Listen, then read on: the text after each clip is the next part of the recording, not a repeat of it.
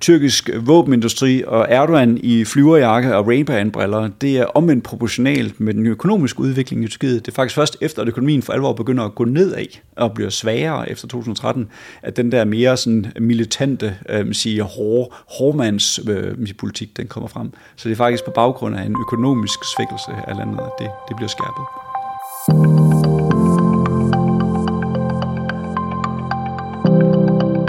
Den 29. oktober fylder Tyrkiet 100 år, og det er en begivenhed, som blandt andre Tyrkiets præsident Erdogan ser frem til at fejre. De sidste 20 år har han siddet tungt på magten i Tyrkiet, og undervejs har han med politisk snille og eller opportunisme, alt efter hvordan man ser på det, skiftevis placeret Tyrkiet mellem Vesten og Østen, islamisme og nationalisme, reformer og konservatisme. Tyrkiets nu snart 100-årige historie spiller en stor, men ofte misforstået rolle for, hvordan vi skal forstå Erdogans Tyrkiet i dag. Tyrkiets syn på Vesten er dybt påvirket af landets historie, men det gælder også landets forhold til f.eks. Rusland og til resten af Tyrkiets nærområde.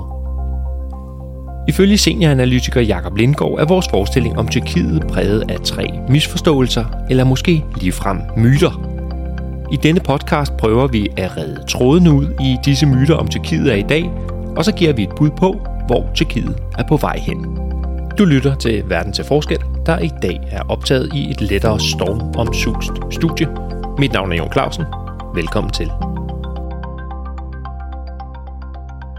Så Jacob, inden vi kaster os ud i at se på de her øh, tre myter, så ville det måske være hjælpsomt lige at få et kort oprids af Tyrkiets 100-årige øh, historie. Vi har valgt nogle øh, nedslagspunkter, og det første ligger øh, lidt længere tilbage end, end 100 år, nemlig øh, helt tilbage i år 1453. Hvad er det, der sker her? Ja, altså Tyrkiet er jo et ungt land, kan man sige, med en dyb imperial forhistorie. Øh, og det er et land, for hvem øh, man siger, historien ofte spiller en utrolig stor rolle, selv i dag. Øh, der er to voldsomme begivenheder, der spiller en stor rolle i dag. Og det første er, som du nævner, den her 14 53 begivenhed, hvor osmanderne jo efter mange års belejring øh, man sige, øh, lykkedes med at erobre øh, det, der dengang hed Konstantinopel fra de øh, græske byzantinere, øh, og dermed ligesom indstifte øh, det osmanniske imperium, øh, og med Istanbul øh, som centrum. Og den her erobring øh, af Konstantinopel, hvilken betydning får den i forhold til, øh, hvor Tyrkiet er i dag? Den, den, den spiller en central rolle, fordi den er et sindbillede på øhm, i Tyrkiet som et, et Tyrkiet, der, der ligesom har imperienostalgi. Altså, de vil gerne tilbage til den her erobring af Istanbul. Øh, forskellige tv-serier og film omkring 1453 har spillet en to stor rolle i sådan en tyrkisk identitetspolitik, kan man sige, igennem de senere mange år under Erdogans øh, styre. Øh, og der er det ligesom den her øh, storhedstid, der blev indledt med erobring af Istanbul i 1453, der spiller en central rolle. Så den, den spiller en rolle i Tyrkiets selvforståelse i dag. I fortællingen om Tyrkiets storhed. Præcis. Og så hopper vi øh, meget langt frem i tiden, nemlig til 1920 øh, og den såkaldte Sèvres-traktat mellem den sidste sultan og intentemagterne, altså de allierede under Første Verdenskrig. Hvad er det, der sker her? Det, der sker der, det er ligesom, hvad kan man sige, afslutningen, den endelige afslutning på det osmaniske imperium, der lidt havde sin start i 1453. Og det, hvis man ser på et kort over den her Sever-traktat, så sige, får man et billede af det, vi kender som Tyrkiet i dag, der nærmest bliver spist op af forskellige sige, lande, der, der får tildelt områder. Selv kurderne får tildelt et område i det østlige Tyrkiet. Så for tyrkerne, der repræsenterer den her Sevres-traktat fra 1920 et, et sindbillede på nærmest den totale opløsning, på implosionen af det osmaniske imperium, men også et, et land til det tyrkiske folk, de havde næsten ikke noget tilbage med den her Sevres-traktat. Mm-hmm. Mm-hmm. I den periode, der, øh, der er det også, at uh, Atatürk kommer på banen.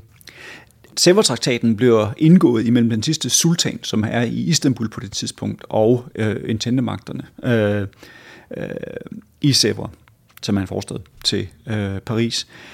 På samme tidspunkt, faktisk fra året før, i 1919 til 1922, der fører Atatürk an i det, man i Tyrkiet forstår som den store uafhængighedskrig. Og det er en stor uafhængighedskrig, der primært bliver kæmpet imod Grækenland og imod intendemagterne, for ligesom at øh, skabe sig det, man senere forstår som et uafhængigt øh, Tyrkiet, altså det, der ender med at blive Tyrkiet i 1923.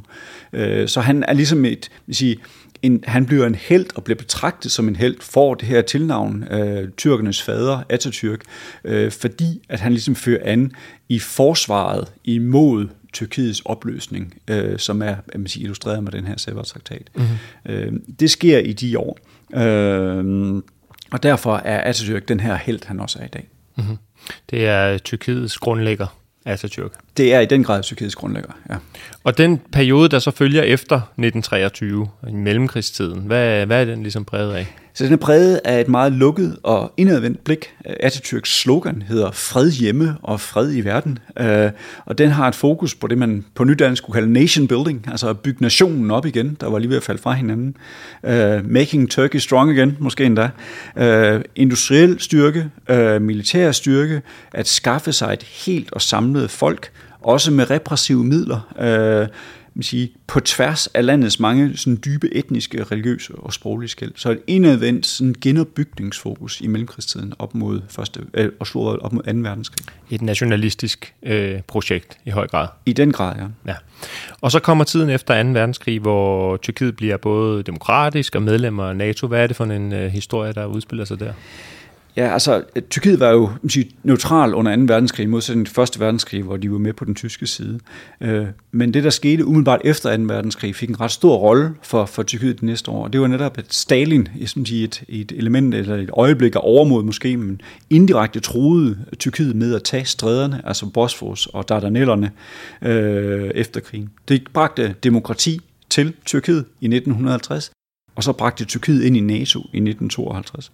Så man kan sige sådan lidt som, sige, som kuriøst, øh, kuriosum, at det var Rusland, et aggressivt Rusland, der skubbede Tyrkiet ind i NATO, måske lidt som man ser med Sverige og Finland i dag, med mm. alle mulige andre fortegn, uh-huh. og så var det NATO, der bragte demokrati til Tyrkiet. Ja, okay. Og hvad så med den øh, kolde krig? Hvad, hvad, hvad, hvad betød den for Den kolde krig var på mange måder et, man sige, et, hvor, et, en periode, hvor Tyrkiet var et en relativt passivt medlem af, af den, sådan den vestlige alliance øh, øh, imod Varsjava-pakten. Øh, men det var også en, en periode præget af konflikt. Det var præget af konflikt omkring Kyberen især, øh, der skabte, skabte en masse splid øh, med øh, de vestlige alliancepartnere. Det var en tid præget af øh, tre militærkup øh, i Tyrkiet.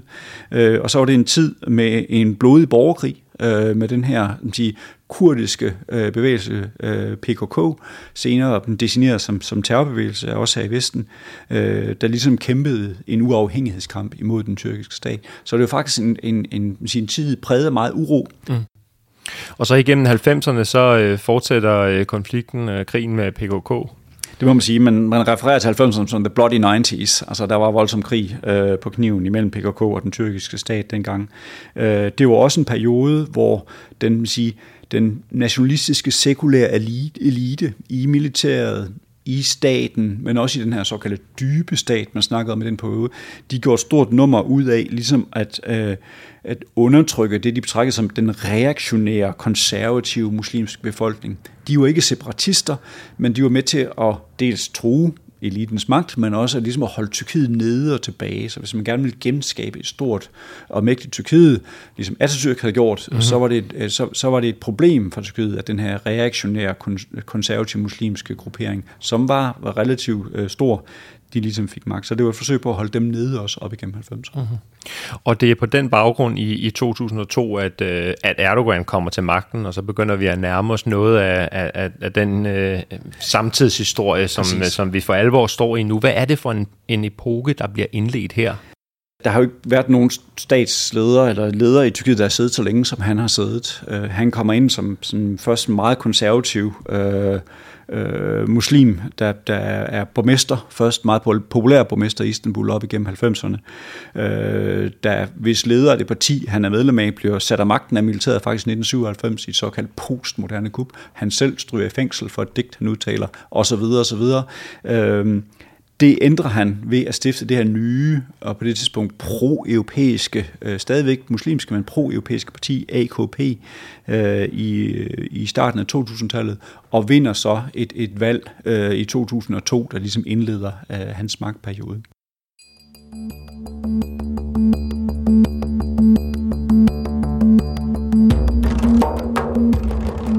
Den magtperiode er så inddelt, sådan, kan man sige, groft i tre faser. Du har en første fase øh, fra 2002 til 2011 stykker, der ligesom er præget af et, et, sådan, den her pro-EU-dagsorden. Det overrasker mange her i Europa, at det ligesom var hans mere konservative muslimske parti, der var pro-EU, og de gamle nationalister, der var imod EU i de år. Men det har afhang meget af de her indrigspolitiske dynamikker, øh, hvor islam blev præsenteret som en multikulturel øh, sige, størrelse, der respekterede minoriteters rettigheder, der blev trukket på det her millet-system, som Osmaneriet det ligesom var en del af, hvor, hvor, hvor de religiøse minoriteter havde udstrakt selvbestemmelse øh, som, som et element heraf. Øhm, så det var den første fase. Den anden fase var ligesom det, øh, fra 2011 og nogle år frem, øh, præget af det arabiske forår, selvfølgelig 2011, hvor Erdogan han gik ind som den her rollemodel for det arabiske forår, men også en, der støttede relativt sige, rabiate grupperinger, muslimske broderskab i Ægypten, Hamas, jo aktuelt her på det seneste også, øh, den militant muslimske oprørsbevægelse i, i Syrien og så videre. Mm-hmm. Øh, så, så det var sådan en, øh, man sige, en ret mere sådan assertiv, offensiv, øh, konservativ muslimsk øh, agenda. Mm-hmm. Okay, så, en, så, en, så en små 10 år, hvor, hvor Erdogan uh, fører sådan en relativt pro-europæisk, øh, uh, øh, multikulturel informeret politik, og så en periode frem til 2015, hvor han taler mere ind i sådan en måske offensiv, uh, offensiv islamisk uh, dagsorden. Men så i 2015, så, uh, så kommer der lidt af en uvending. Uh, hvad er det, der sker? Altså, øh, vi skal komme tilbage til det, men kort fortalt, så kommer han, bliver han totalt isoleret. Den her meget offensiv, mere konservativ muslimske dagsorden øh, til støtte for sunnimuslimske befolkningsgrupper i regionen, øh, sætter ham imod, sætter ham imod regionalt og internationalt. Øh, så han bliver simpelthen så isoleret, at hans dengang øh, sige, præsidentielle øh, talsmand øh, og, og rådgiver Ibrahim Karlin øh, udtaler i 2013, at, at Tyrkiet nyder en precious loneliness. Øh, så de bliver simpelthen isoleret i regionen. Han kom også i modvind hjemme, øh, på hjemmefronten. Altså der er de her Gezi-demonstrationer, som mange vil kunne huske fra 2013, i sommeren 2013. Og så øh, falder han ud med den her Gülen-bevægelse, der får stor betydning de senere år også, øh, der, der indleder formodentlig en, en, en ret skarp øh, antikorruptionskampagne imod ham i december 2013, simpelthen beskylder ham og hans nærmeste familiemedlemmer, søn osv., for at være involveret i omfattende korruption. Så taber han også et valg, simpelthen i sommeren 2015 tabte han faktisk et valg, øh, det, det, øh, som gør, at han, han laver en kæmpe stor uvending, øh, som vi skal komme tilbage til. Og det er som sige, følgerne af den her uvending, der ligesom har præget øh, det Tyrkiet, som Erdogan han ligesom har stået for øh, siden 2015.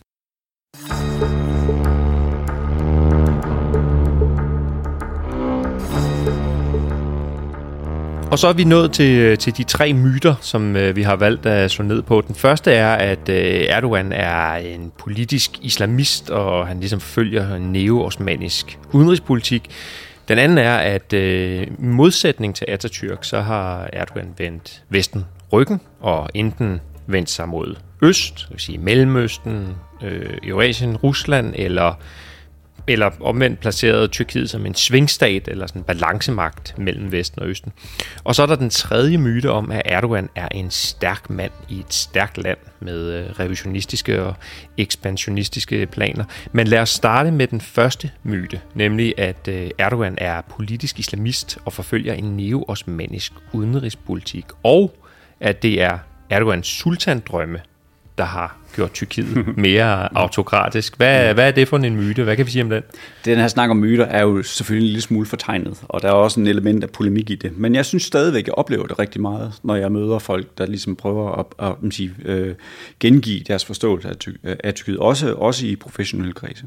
Og der har også været noget om snakken. Altså, det er rigtigt, at Erdogan i 1994 øh, sige, ud, øh, udsagde digt til en politisk event om, at minaretterne øh, på de her moskéer er øh, sige, hans følgeres bajonetter, kublerne er deres hjelme, moskéerne er deres barakker, og de troende er deres soldater et eller andet sted. Og det var det digt, der faktisk sendte ham i fængsel i nogle år, øh, som, som, som gjorde, at han, han skiftede kurs og, og stiftede det her EKP-parti og sådan nogle ting. Så en sammenkobling der i det digt af, af, af, af islam jo, og, og noget militariseret? Der er noget militariseret, og, og af den, dengang nationalistisk sekulære elites, at man sige, en trussel imod dem, simpelthen. Øh, det var der ingen tvivl om, men det var sådan, det skulle forstå. Ikke? Og det er også korrekt, at han i 90'erne sammenlignede demokrati med en sporvogn, som man står af, øh, når man ligesom når sin destination. Eller sted. Så der er ingen tvivl om, at de her ting er sket. De første to af de der tre faser, som vi lige ridsede op før, havde også et, et tilsnit af noget, man sige, øh, sådan en muslimsk dagsorden. Den første var mere som sige, pro-vestlig i sin orientering, pro-EU i sin orientering, øh, og den, den anden var mere som sige, assertiv. På hjemmefronten betød det også for eksempel, at der kom af forbud af forskellige slags mod alkohol, mod kysseri i metroen i Ankara. Øh, der kom mere Muhammed og mere Koran ind i en skolereform, der blev øh, som sige, hastet igennem hen over sommeren i 2012. Øh, et religionsministerium blev også styrket, og der blev bygget hundredvis, hvis ikke tusindvis af nye moskéer i Tyrkiet i de der år. Han havde et udsagn om, at han vil sige, opfostre en, en, en from generation, øh, som også sige, fik meget medietid i de der år. Så det er ikke for at sige, at der ikke har været noget om snakken. Altså, der var støtte til Hamas, ser vi også nu, der var støtte til muslimske broderskab i Tyrkiet, slået i Ægypten efter det arabiske forår. Der har også været støtte til den militant islamistiske opposition øh, inde i Syrien. Øh, så det har, der har været øh, de der elementer af den tyrkiske politik.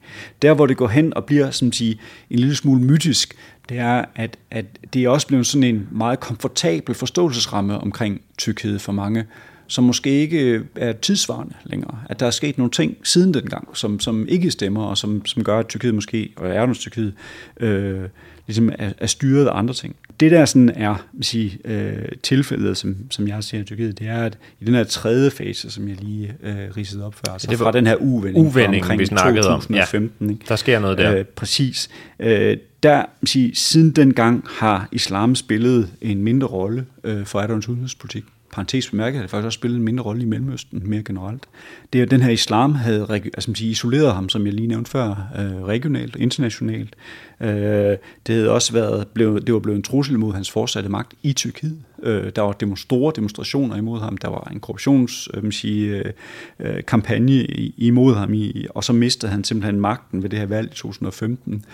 Det gjorde, at han i, hen over sommeren øh, 2015 vendte de ellers hidtidige allierede, altså kurderne. Han havde forhandlet med kurderne, med PKK sådan set også i flere år, og de liberale i Tyrkiet, som er en meget, meget, meget lille gruppe, men dem havde han haft på sin side i første år. Dem vendte han ryggen og allierede sig med de nationalister, han havde gjort op med tidligere. Øh, og genvandt magten, eller magten ved et omvalg i, øh, hvad hedder det, i november 2015. Og det er sådan helt kort fortalt, den her tyrkiske nationalisme, der ligesom har været den primære dagsordensætter. Så helt kort, øh, så øh, er der måske et segment på omkring 30-35 procent, der støtter den mere konservative øh, islam i Tyrkiet. Derimod den tyrkiske nationalisme, der tror vi op omkring 75-80 procent, der støtter den. Øh, så det er simpelthen et meget større segment at trække på. Og det er ligesom det, han ligesom har spillet på de senere år. Øh, islam spiller også en rolle, og den bruger han stadigvæk, når det er opportunt på forskellige måder. Men en pragmatisk, opportunistisk, måske lidt populistisk tilgang til politik siden omkring 2015, måske endda før da, som mere spiller på nationalismen. Hvad består den af nationalisme så af, et eller andet sted? Øh, den trækker primært på øh, det her sævre fænomen. Sevre-traktaten, som vi lige snakkede om før, øh, refereret til som Sevre-syndrom øh, i Tyrkiet. Og, og det er sige, den her frygten for Tyrkiets implosion. Mm-hmm. På selvfølgelig bagtab af at have været stor engang, men den her kan vi risikere at miste det hele. Så derfor har der været fokus på et forsvar for national suverænitet og territoriel integritet, som det hedder. Og, og hvis man så ser på, øh, hvad forholdet så til er til Vesten, i, i den her sammenhæng, i, i, da den her uvending kommer, hvad, hvad for en rolle, øh, eller hvordan stiller Tyrkiet sig, og hvordan stiller Erdogan sig i forhold til Vesten her? Det er en meget vigtig pointe. Det er, hvis man ser på tiden før 2015, så blev Vesten ofte portrætteret, når den blev portrætteret negativt, gjorde vi desværre ofte, øh, som, som sige, en som islamofob øh, størrelse et eller andet sted, der var meget sådan naturligt halvracistisk, eller i hvert fald islamofobisk over for islam det, der ligesom sker her, det er, at nu bliver Vesten mere set som en mere proaktiv øh, aktør, der er ude på aktivt at underminere tyrkisk suverænitet, tyrkisk uafhængighed, bliver set som nogen, der aktivt støtter separatistiske bevægelser, som kurderne for eksempel, øh, imod Tyrkiet, støtter øh, en Gülen-bevægelse imod Tyrkiet osv. Så vi er mere proaktivt ude på at holde Tyrkiet nede eller underminere Tyrkiet. Vi blander os mere i interne tyrkiske ja, forhold. og med dårlige intentioner. Altså vi er ikke bare nogen, der står og har nogle, nogle kritiske man sige, meninger udefra, men vi, vi er simpelthen ude på at underminere Tyrkiet. Ikke? Og det er der brug for at forsvare sig imod. Altså, derfor præsenterer Erdogan sig også i perioden efter 2015 ofte som en, en der ligesom kæmper en uafhængighedskrig 2.0 lidt som Atatürks afhængighedskrig, uafhængighedskrig øh, mellem 1919 og 1922, for ligesom at sikre tyrkisk Tyrkiet uafhængighed. Så derfor får den her den antivestlige holdning, for så vidt den spiller en rolle, og det gør den nok desværre i store dele af tyrkisk politik, den, får, den bliver faktisk skærpet øh, under nationalismen. Så det er faktisk mere en funktion af nationalismen, end det er af islam tidligere, eller et sted, som, som også noget, som, som folk, der køber ind i den her myte, måske ofte ender med lidt at, at tro, at det har noget med islam at gøre. Så hvis vi lige kort skal opsummere øh, i forhold til myten om, at øh, Erdogan er politisk islamist og forfølger en neo-osmanisk udenrigspolitik. Ja, som helt kort sige, at det her øh, det er 85 procent forkert efter 2015. Øh, at det er, det er mere den her tyrkiske nationalisme, som han har øh, vendt sig til, øh, der ligesom driver værket nu. Ikke at islam ikke også spiller en rolle, for det gør den også i ny og næ, og den kan stadigvæk spille, det kan han stadigvæk spille på, men det er mere nationalismen end øh, sige islam, der spiller en rolle siden 2015.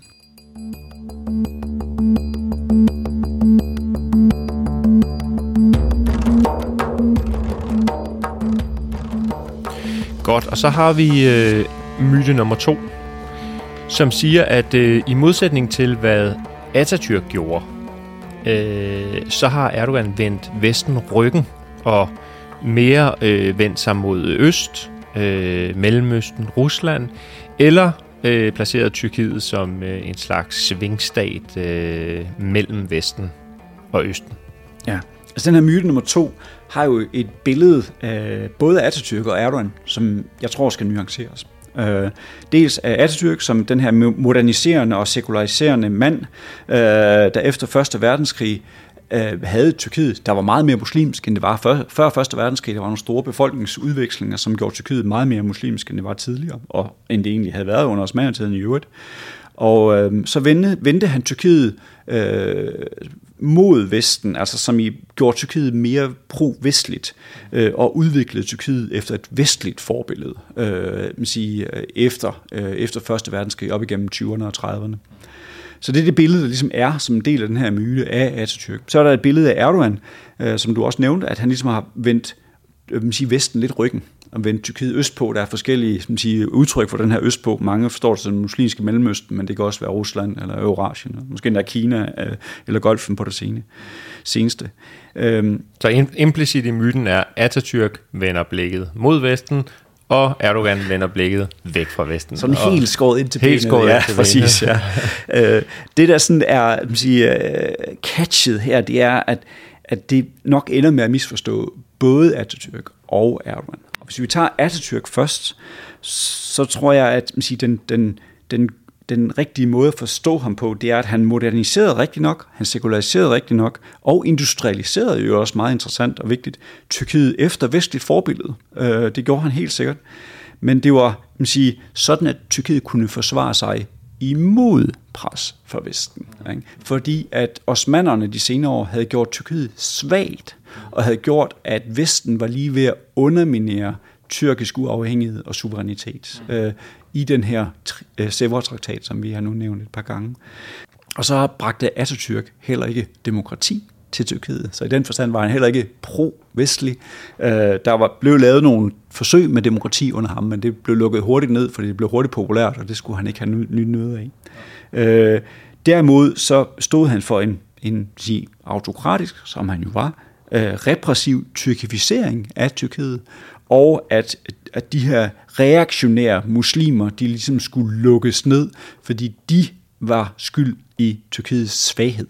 Øh, så det, øh, det er sådan set making Turkey strong again, der, der, der er dagsordenen, sådan at man kan forsvare sig imod pres fra Vesten, ikke som, som de pro-vestlige i den forstand. Så med, med, med vestlige midler kunne forsvare sig mod Vesten, Præcis. om man så må sige. Så er der den anden del, og det er sådan lidt polemisk, øh, vil min pointe der være, det er, at øh, Erdogan her, i hvert fald siden 2015, som vi snakkede om øh, før, har ageret mere som en Atatürk end som en sultan, hvis man skal sige det sådan lidt man siger, firkantet.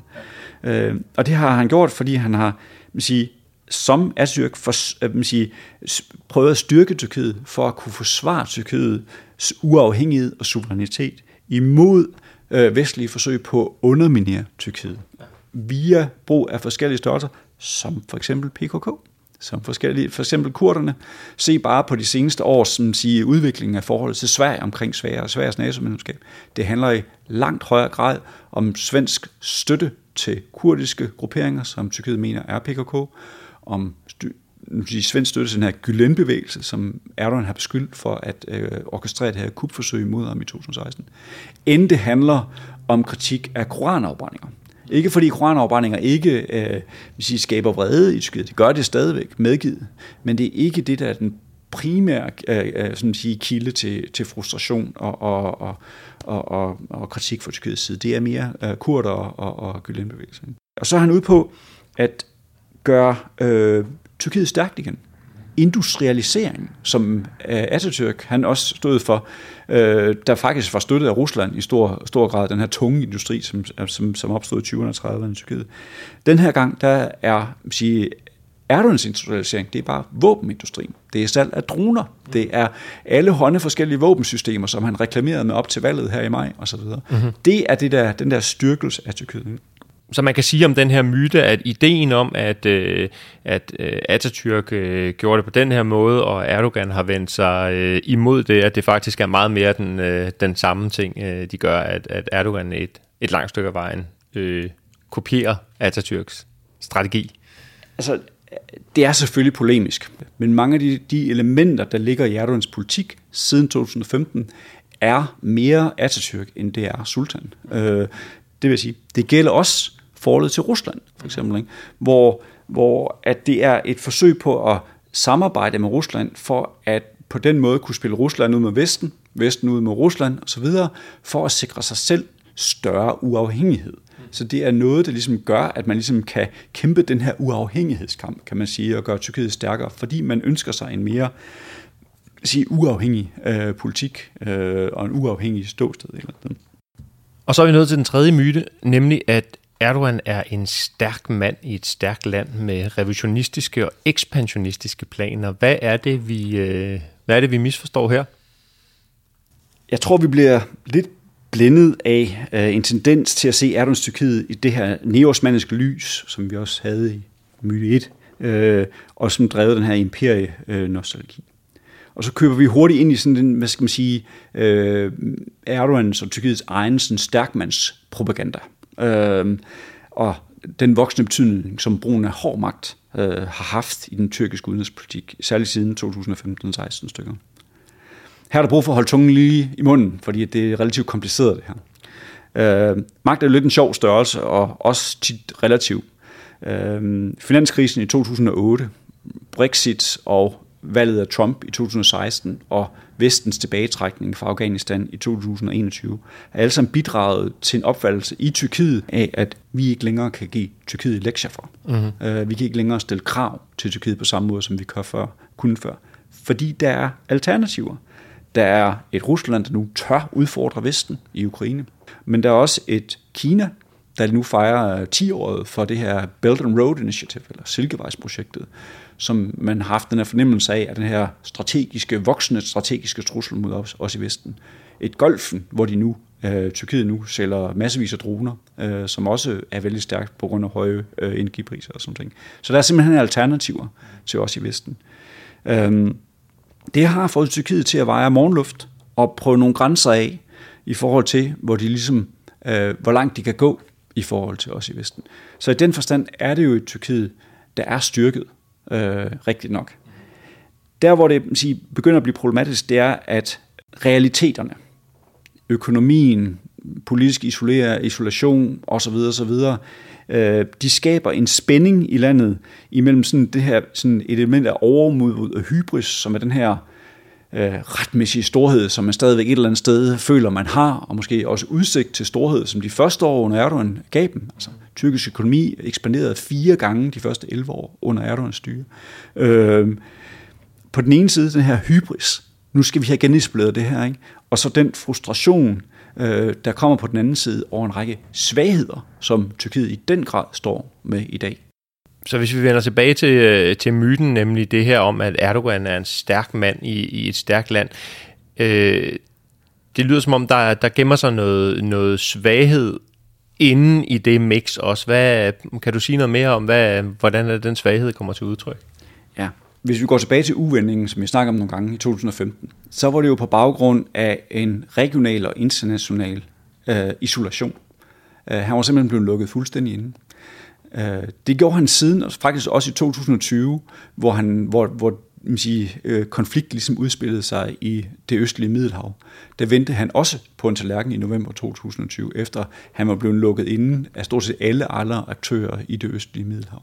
Så det, når han ligesom, der er en slags overreach i det, han laver. Han, når han går offensivt til værks, så er der et modpres tilbage imod ham. Og det gør, at han ofte ender med at blive isoleret i regionen. Så det er man siger, ofte en konsekvens af hans måske lidt mere assertive tilgang til tingene. Øh, han er også øh, man sige, øh, han i store økonomiske problemer. Den seneste uvending var efter valget her i maj i år. Og det øh, består primært i, udover en diplomatisk ud, håndsudrækning til Europa, til Grækenland og andre, består primært i, at han har bragt et vestligt økonomisk team ind under sig, til ligesom at øh, sætte stor fedt kryds over det Erdoganomics, han ligesom har øh, ført øh, økonomisk politik de senere år, og føre en mere ortodox, vestlig, pro-vestlig økonomisk politik, fordi det simpelthen ikke var økonomisk holdbart at, at fortsætte den linje, han har haft. Den økonom, øh, de økonomiske udfordringer, dem har han haft af flere omgange, dem har blevet særlig stejl her på det seneste. Og så er det en, en svaghed, der består også af et internt pres. Altså, han, han var virkelig under pres, efter han ligesom havde lavet den meget proaktive agenda efter 2011 i forhold til arabiske forår, med Gezi-demonstrationerne, der var meget omfattende øh, i 2013, med korruptionsanklagerne mod ham i slutningen af 2013, valgnederlaget i 2015. Så han også ligesom må øh, passe sig ind efter, øh, hvad der ligesom man sige, øh, øh, kunne, hvad der var opbakning til, hvad der var populært i Tyrkiet. Øh, ligesom, så at fremstille sig selv som en stærk mand øh, er i virkeligheden også et øh, udtryk for, øh, at der er nogle svagheder, der, øh, der presser. Man kan i hvert fald sige, at, at, at, at tyrkisk våbenindustri og Erdogan i flyverjakke og Ray-Ban-briller, det er omvendt proportionalt med den økonomiske udvikling i Tyrkiet. Det er faktisk først efter, at økonomien for alvor begynder at gå nedad og bliver svagere efter 2013, at den der mere sådan militante, øh, siger, hård, hårdmands øh, politik, den kommer frem. Så det er faktisk på baggrund af en økonomisk svækkelse af landet, at det, det bliver skærpet. Ja. Og så til sidst, øh, Jakob, på baggrund af, af alt det, du har øh, skitseret her, og, øh, og om, om, om Tyrkiets øh, 100-årige historie, i særdeleshed om de sidste øh, 20 år øh, under Erdogan, øh, kan vi sige noget om, hvor øh, Tyrkiet øh, kommer til at gå hen de næste 5, 10 eller ja, måske sågar lige frem de næste øh, yderligere 100 år? Altså, det, det, er jo, det er jo umuligt at sige. Ikke? Så tænk bare på de seneste års opbrud, hvad det har ført til i verden. Ikke? Altså, vi havde covid-19 for bare få år siden. Vi har haft en invasion af Ukraine. Vi har en, en strategisk øh, drejning imod at se Kina som, som den her voksende konkurrent, strategisk konkurrent imod os. Og, og de her for nylig har vi så fået en mulig ny omfattende krig i Mellemøsten øh, efter Hamas' angreb mod Israel her den 7. oktober. Så der sker virkelig mange ting i øjeblikket, som er svært at se udviklingen af. Øh, hvis man skal sige øh, det mere generelt, og også nogle af de ting, vi har været inde på lidt her i podcasten, så er Tyrkiet, Erdogans Tyrkiet spændt ud øh, af nogle sådan sige, ofte frustrerende højre-venstre begrænsninger, kan man kalde det et eller andet sted. Ikke?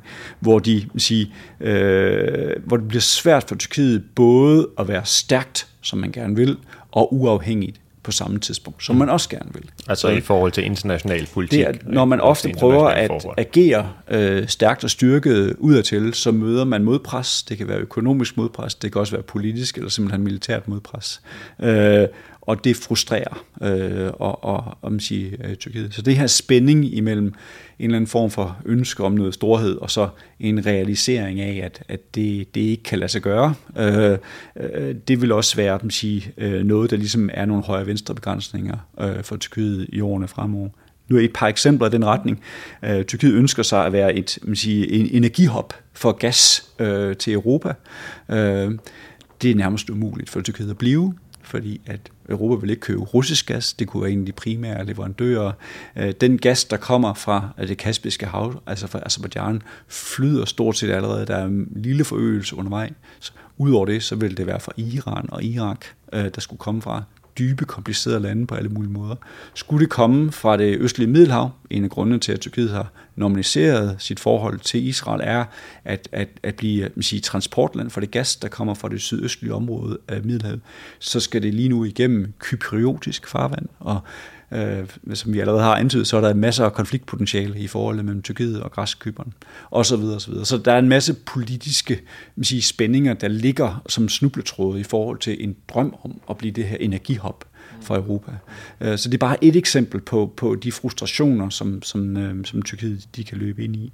Det er også et internt polariseret land, Øh, nationalismen har en samlende effekt, men den, den man siger, ekskluderer også radikalt øh, de sidste 25 procent, der måske ikke køber ind i nationalismen. Øh, og så bor Tyrkiet i et meget udfordret nabolag, som vi nu ser igen øh, man siger, øh, blive tændt op under. Der har lige været en lang borgerkrig i Syrien, før det er Irak. Øh, Iran er også en problematisk nabo et eller andet sted. Øh, og det er noget, der sådan rent geopolitisk øh, har det med at, at, at komplicere øh, stormagtsdrømme et eller andet sted. Så den her frustration, der ligger imellem en, en, en drøm om, øh, men også historisk øh, bagtæppe af storhed på den ene side, og så nogle, nogle realiteter, øh, der er vældig udfordrende øh, på den anden side, er, er nok en frustration, der er god at have med øh, for øje, når man skal se på, hvordan Tyrkiet øh, forsøger at agere med uvendinger og diverse øh, sige, øh, tiltag. Og hvad er det så for nogle, øh, hvad er det for nogle styrker, Tyrkiet har? Altså, altså Tyrkiet ligger godt geografisk. Altså, det er også et vigtigt medlem af NATO øh, i forhold til regionen. Øh, og så, øh, sige, lige nu snakker vi for eksempel om at forkorte vores forsyningskæder, for ligesom at gøre os mindre afhængige af Kina. Tyrkiet vil være et oplagt land at lægge en række produktionsenheder i, der kunne producere ting til os her i Europa. Det ligger lige der, det er tæt på, relativt billigt, øh, sådan lønmæssigt og så videre. Så der vil, der, det vil være en oplagt mulighed øh, for os at drage nytte af det. Og så er Tyrkiet jo stadigvæk medlem af NATO øh, og også en, også en styrke for landet. Så der, det er ikke det, at der ikke er styrker. Øh, der er bare mange øh, sige, problemer og udfordringer også. Jakob, tak for at du øh, kiggede forbi øh, podcasten og fortalte om øh, Tyrkiet. Tak selv. Hvis du har lyst til at høre mere om, hvor Tyrkiet befinder sig her ved sin 100-års fødselsdag, så afholder vi den 27. oktober et event på DIS om netop dette.